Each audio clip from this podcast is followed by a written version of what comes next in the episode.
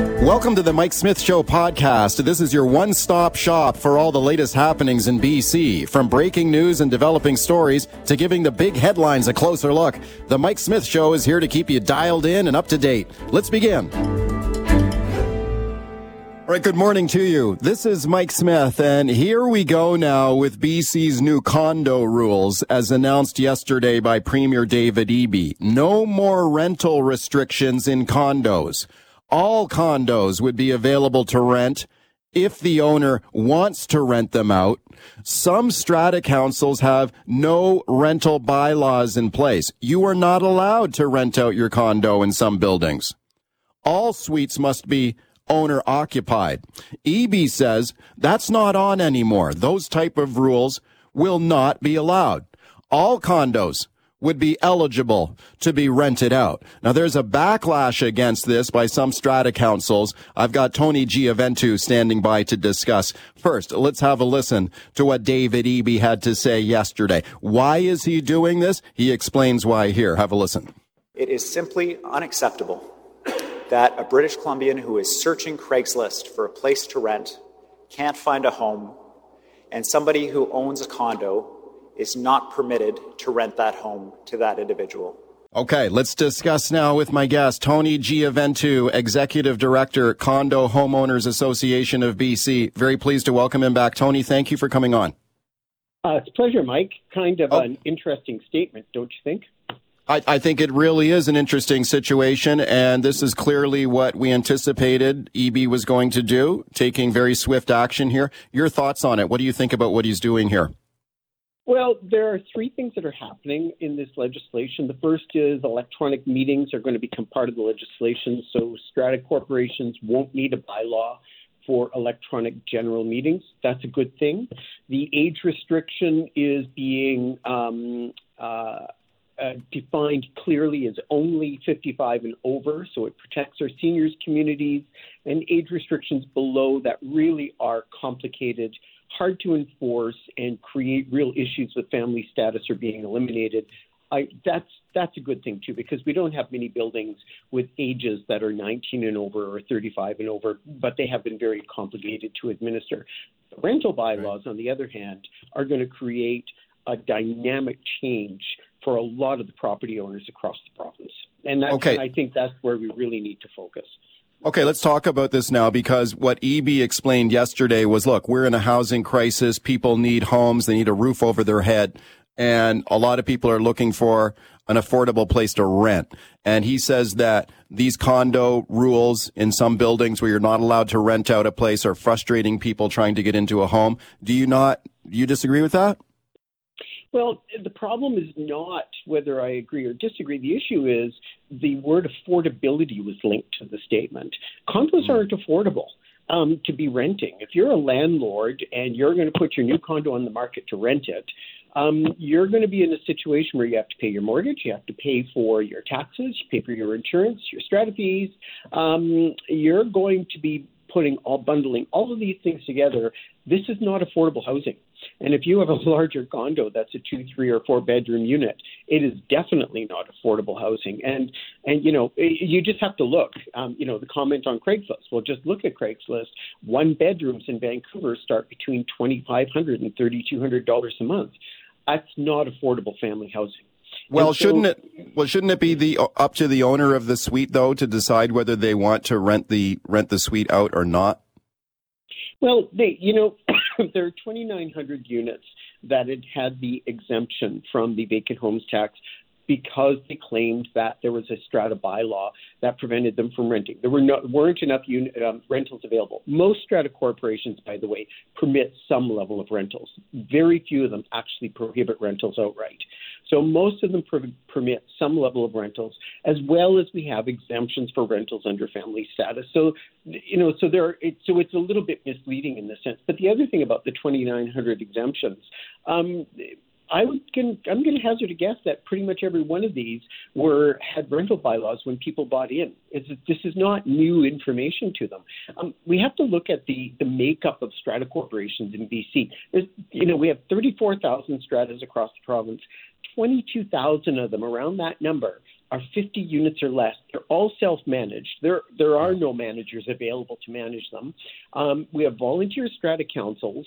Um, who are basically manage, managing their own properties. This is where the lion's share of the bylaws, the 300,000 that was identified by, by um, the premier said um, were in this rental this rental restriction. This is where the lion's share of them are. So all of a sudden, we're going to be taking and shifting over to communities now that you're going to be ending ending up with um, strata volunteer strata councils being default landlords. Um, you know, there are a lot of great renters. Don't get me wrong. And yeah. a lot of these renters actually participate in their strata councils. They are long term people in their buildings. But bad renters come with bad landlords, and bad landlords basically abandon their tenants as long as they're there. And the strata councils are left dealing with them. And we don't really have um, any teeth within the Strata Property Act or the Residential Tenancy Act to be able to deal with this. Okay. Strata corporations, they, you know, that's one of the problems here.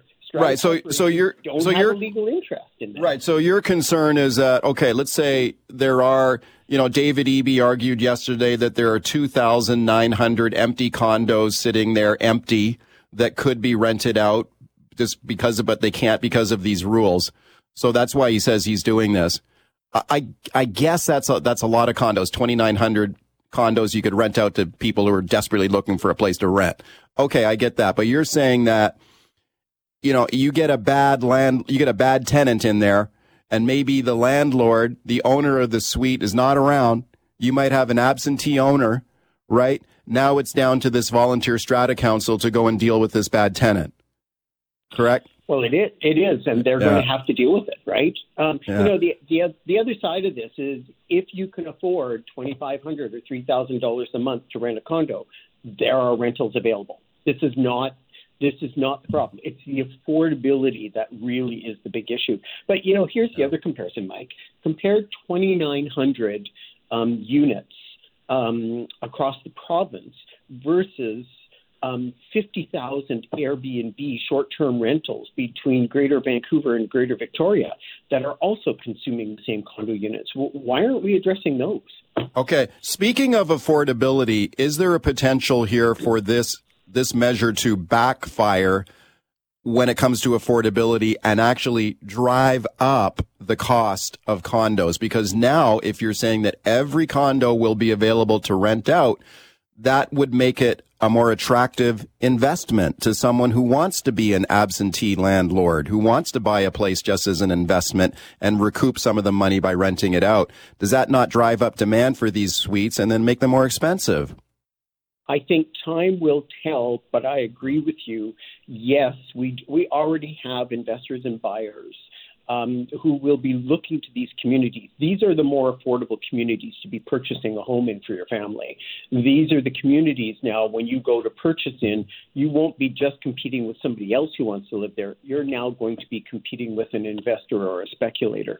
It also makes a lot of the buildings that are older, lower density buildings that are probably due for redevelopment at some point it makes a lot of those buildings in the Broadway corridor, in New Westminster, in North Vancouver, a lot of those buildings now um, are going to be targets for buyers and investors looking to gain on the benefits of the redevelopment of those properties. So we're, we're opening a door here that really could backfire on us, yes.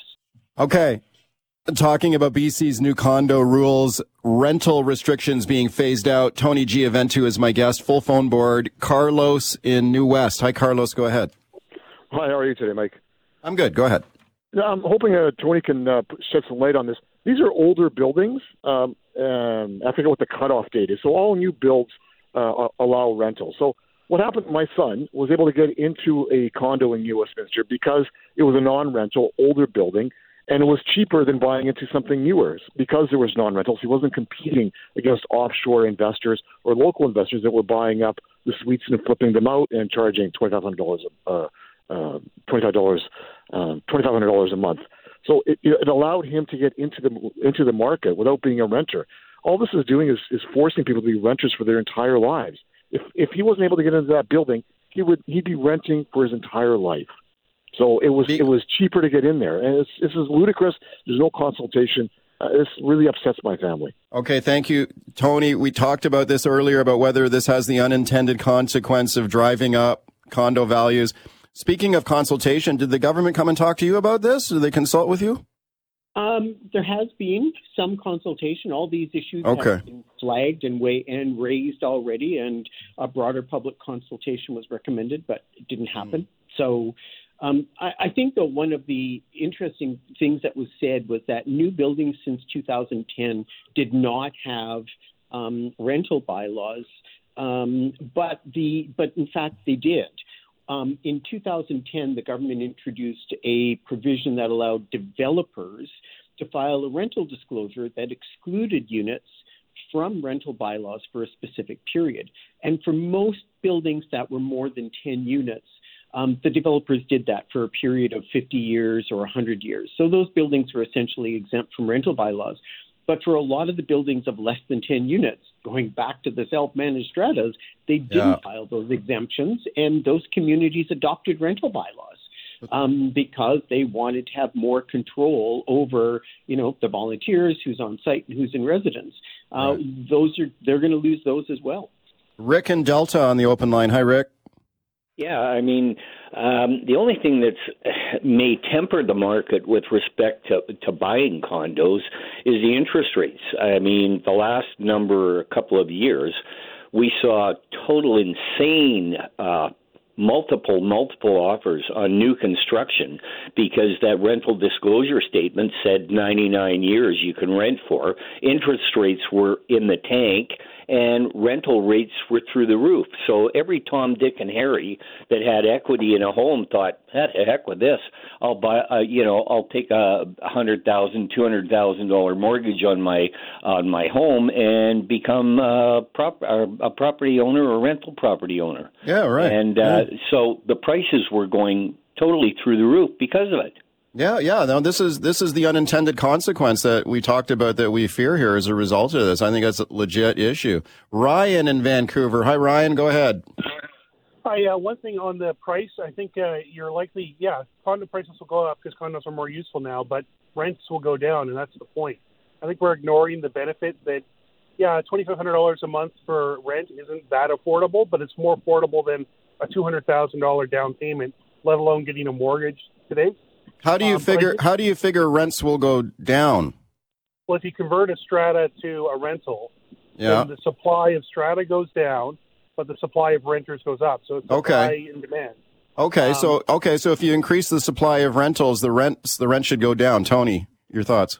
Yeah, uh, well, that would be true if we had a vacancy rate of 10 or 15 percent in stratas with rental bylaws, but we in fact have a one percent vacancy rate in stratas with that are that have rental bylaws because they have to be occupied. So we won't be we won't be creating this big inventory of units um, that will create competition. If that was the result, that would be great. Um, but that isn't going to be the result. We're going to be displacing people. You know, another quirky little anomaly here is we have windups where a strata corporation's at a certain age, they've got a developer who bought them out, they've agreed to it, they wind they wind up. We had one recently where 88 units all basically went to the market a few months ago all of them with about a million dollars in their pocket, and they had a heck of a time competing for the minimal amount of, of inventory that was available. I'm not sure this is going to make um, a better situation as we see more sure. windups, more competition here. Aaron on the line in Vancouver. Hi, Aaron. Go ahead. Disclosure: I'm a, a realtor in Vancouver, and uh, I do a lot of work in the areas like West End, Mount Pleasant, Kitsilano, and a lot of these areas. I can tell you, like over the years, you, you know, a lot of people uh, are not looking to buy as investments, but having the option if they'd had the option of buying a home and then being able to rent it out you know, maybe they got a job transfer, uh, family circumstances. Um, I, I think it really would open up a lot of rental. So, I mean, I think the, the proposed changes to remove the restrictions will have a net positive impact on on the okay. rental availability. Tony, what do you say to him? I, I, I would agree, except that buildings built since 2010 um, for the most part in the larger buildings, have a vacancy rate of around 20 to 24 percent. They're not being occupied because they're being used for short-term short-term accommodations or investors. So if if people really wanted the investment home that they had this flexibility for, they they were buying units that were constructed post 2010 with the exemptions. Is there any way you've got 30 seconds left here? Is there any way you can fight back on this? Um, I think our, our workload ahead of us to help all the province, the stratas in the province get through all this is going to be just daunting because once government yeah. adopts this legislation, it's a done deal. Tony, thank you for coming on. Mike, pleasure as always. All right, let's talk about the outcome of a trial that we've followed closely here on the show. It's the trial of former Surrey Mayor Doug McCallum. He's found not guilty, not guilty of public mischief yesterday following that high profile trial. McCallum had been accused of making a false police report, alleging a political opponent ran over his foot during a, huge, a heated con, confrontation in a grocery store parking lot last year. Yesterday, Judge Reginald Harris delivered the verdict, telling the court he was satisfied beyond a reasonable doubt that McCallum did in fact have his foot run over in the confrontation with Debbie Johnstone. Let's go back in time here now to last September of last year. Here is what McCallum had to say at the time of what happened in the parking lot of the grocery store. She clipped my knee and, and my bottom leg and then ran over my foot at the same time and then took off. Okay, so after McCallum made that claim, he was charged with public mischief and alleged that he had filed a false police report. The judge yesterday did not agree with that contention, found McCallum not guilty. Here is McCallum yesterday speaking outside the courtroom.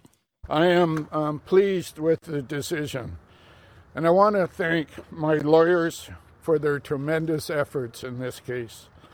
I want to give a very special thanks to my family for understanding and supporting me. Okay, it's Doug McCallum speaking yesterday. I knew this was going to happen. I predicted on an earlier show here, I thought McCallum was going to beat this. I didn't think that the videotape evidence was conclusive enough in court. I thought that the defense witnesses uh, were quite powerful. McCallum had really, really good lawyers. When taxpayers are paying for your lawyers, you hire the best and he had excellent defense in court. So I, I, was not surprised he beat the rap on this yesterday. Let's discuss it now with my guest, Kyla Lee, lawyer at Acumen Law. Hi, Kyla. Thanks for coming on today. Hi. Thanks for having me. Okay, Kyla, did the verdict surprise you in any way? Um, you know, if you had asked me before the trial started, it would have. Um, but after all the evidence came out and and you know the medical experts testified um, and uh, the defense uh, put on their case, uh, no, it didn't surprise me.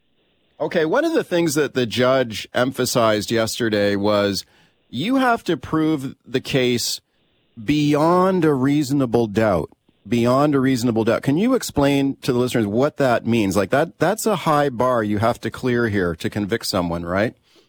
It is a very high bar. It essentially means that if they're, you know, even if the judge thinks that somebody is probably guilty or likely guilty, they still have to be acquitted because the evidence has to satisfy them beyond any reasonable doubt. Obviously, anything that's not reasonable, like, you know, aliens abducted you or something like that, is not going to meet the bar.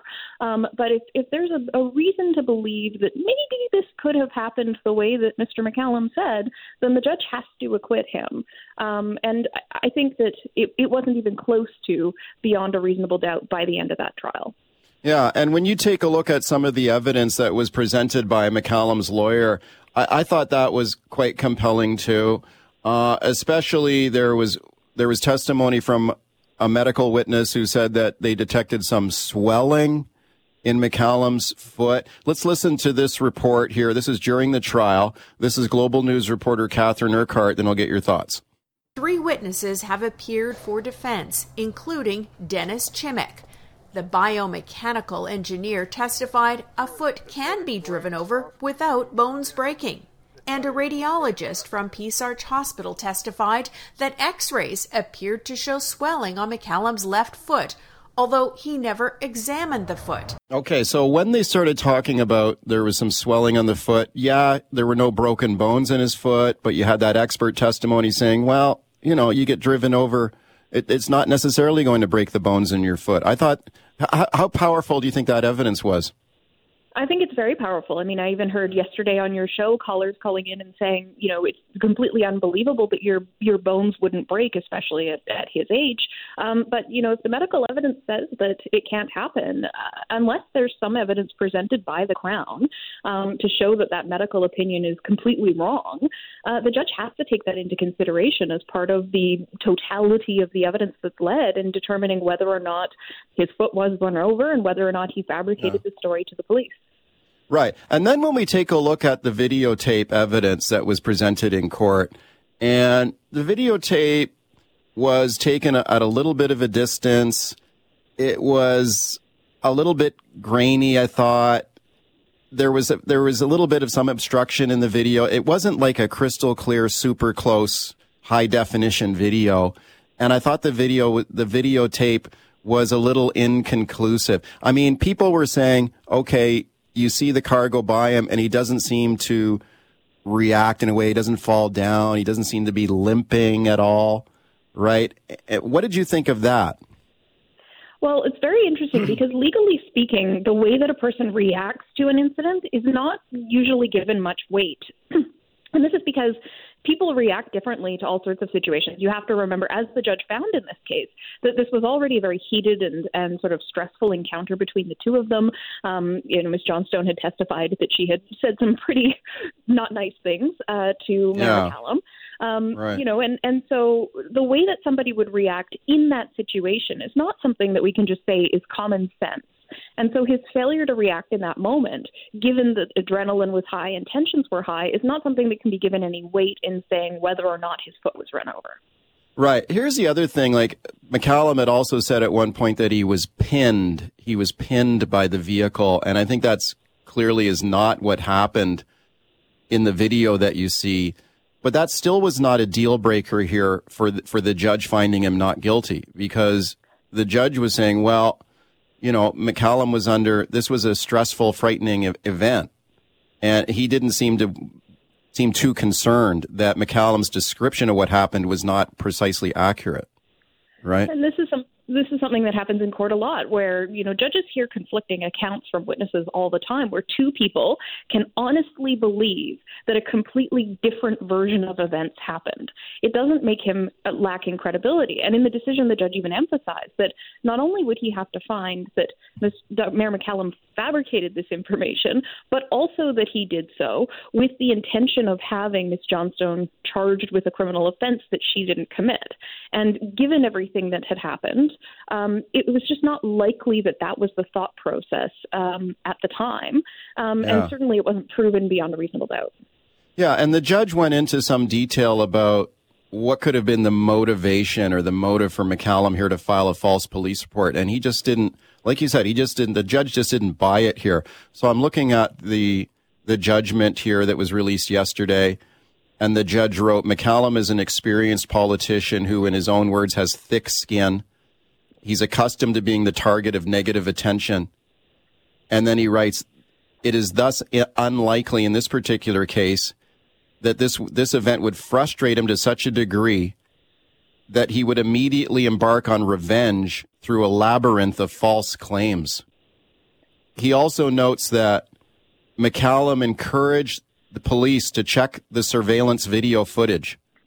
And the judge said, look, if this had been this wildly concocted story that he'd been pinned by this vehicle, why would he tell police to check the video? Right? So that jumped out at the judge as well. Your thoughts?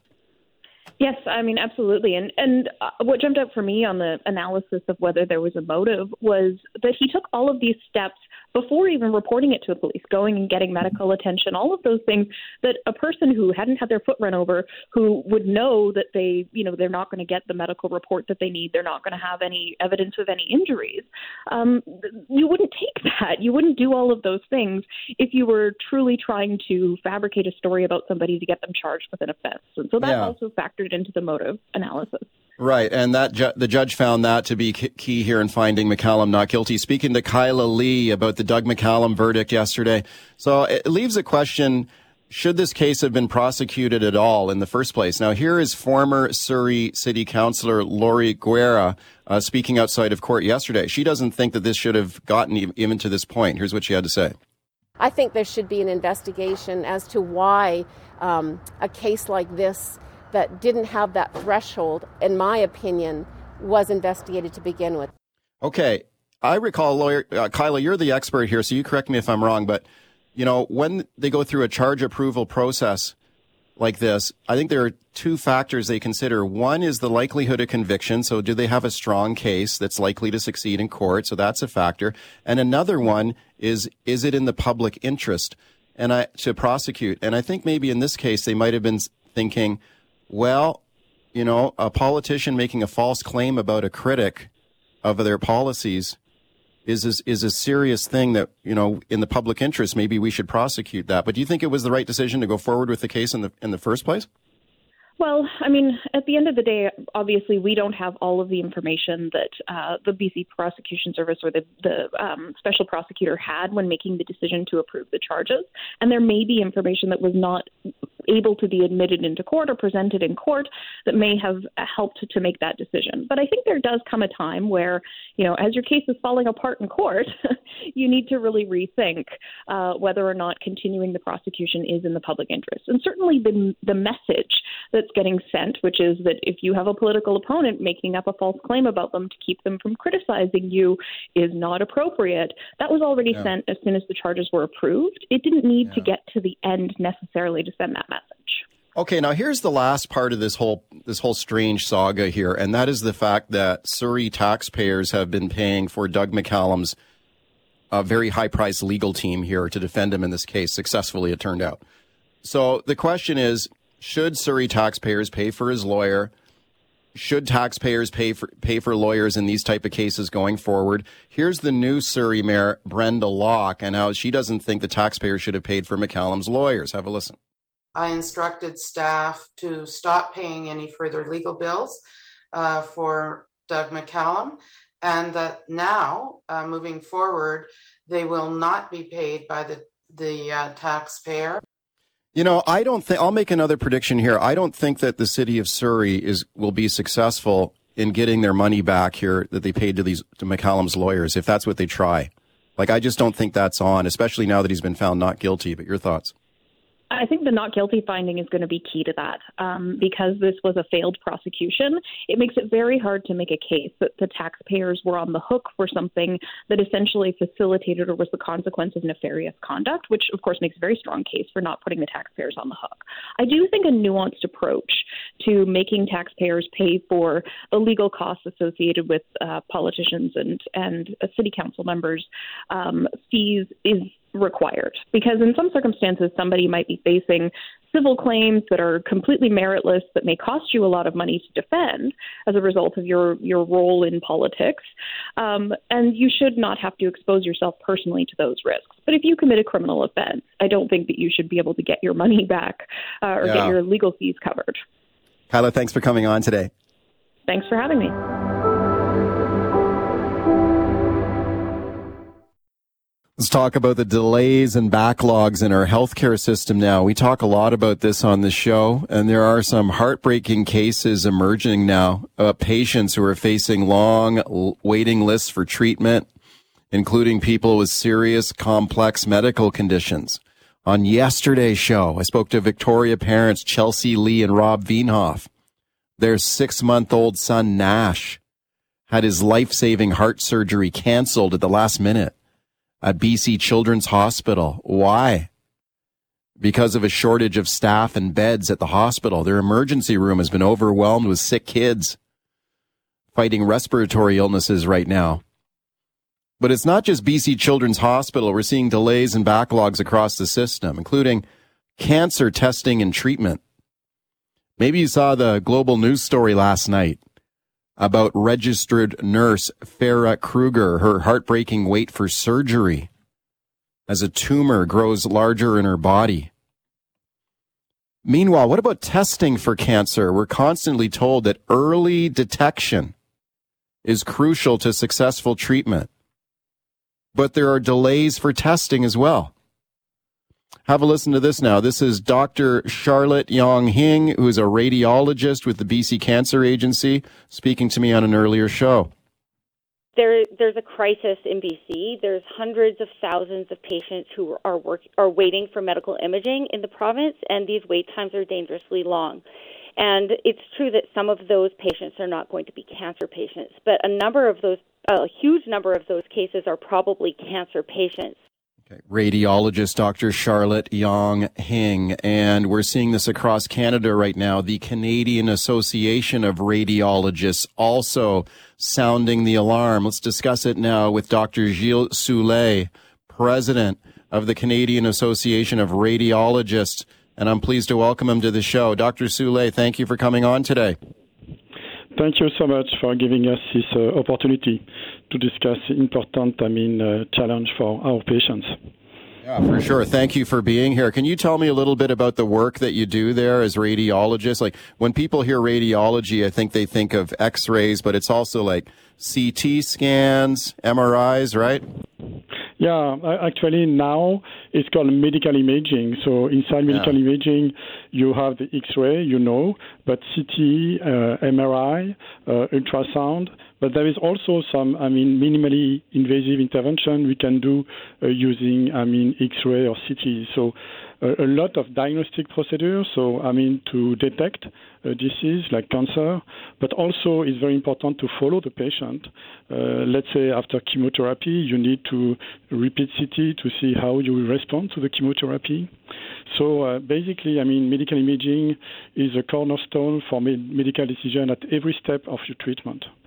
Yeah, how important is you know, medical imaging for early detection of like a serious disease like cancer? Because we hear this all the time, right? You want to catch it early. You want early detection. How important is that? Yeah, it's very important. Basically, there are some programs, we call that screening programs, like for uh, breast cancer, uh, lung cancer now. So, I mean, patients at high risk will be screened.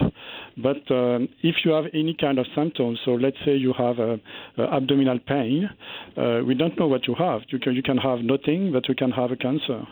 And so, for those patients, we don't know what they have. It's very important to be timely because uh, if you have too long waiting time, you can lose your chance to be cured. Um, as an example, we um, we we really aim to have uh, all patients having their examination within one month. Uh, right. I mean, for non-emergent cases. Uh, now, for CT, it's more than three, between three and four months, and for MRI, it's between five and six months. So it's a delay which is not acceptable uh, compared to the balance of the OECD uh, countries. Okay, th- okay, those are some very troubling statistics you just cited there. So uh, those type of waits, how can you put that into sort of context? Are, are the waiting lists, the waiting times getting longer? Yeah.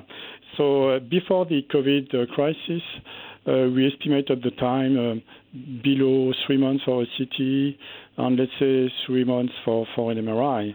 Uh, now we have done recently a survey and uh, uh, the situation worsened significantly. So we are closer to five, six months on MRI and close to four months for, for a CT. But already in 2019, when we disclosed these numbers, we were above the recommended waiting times.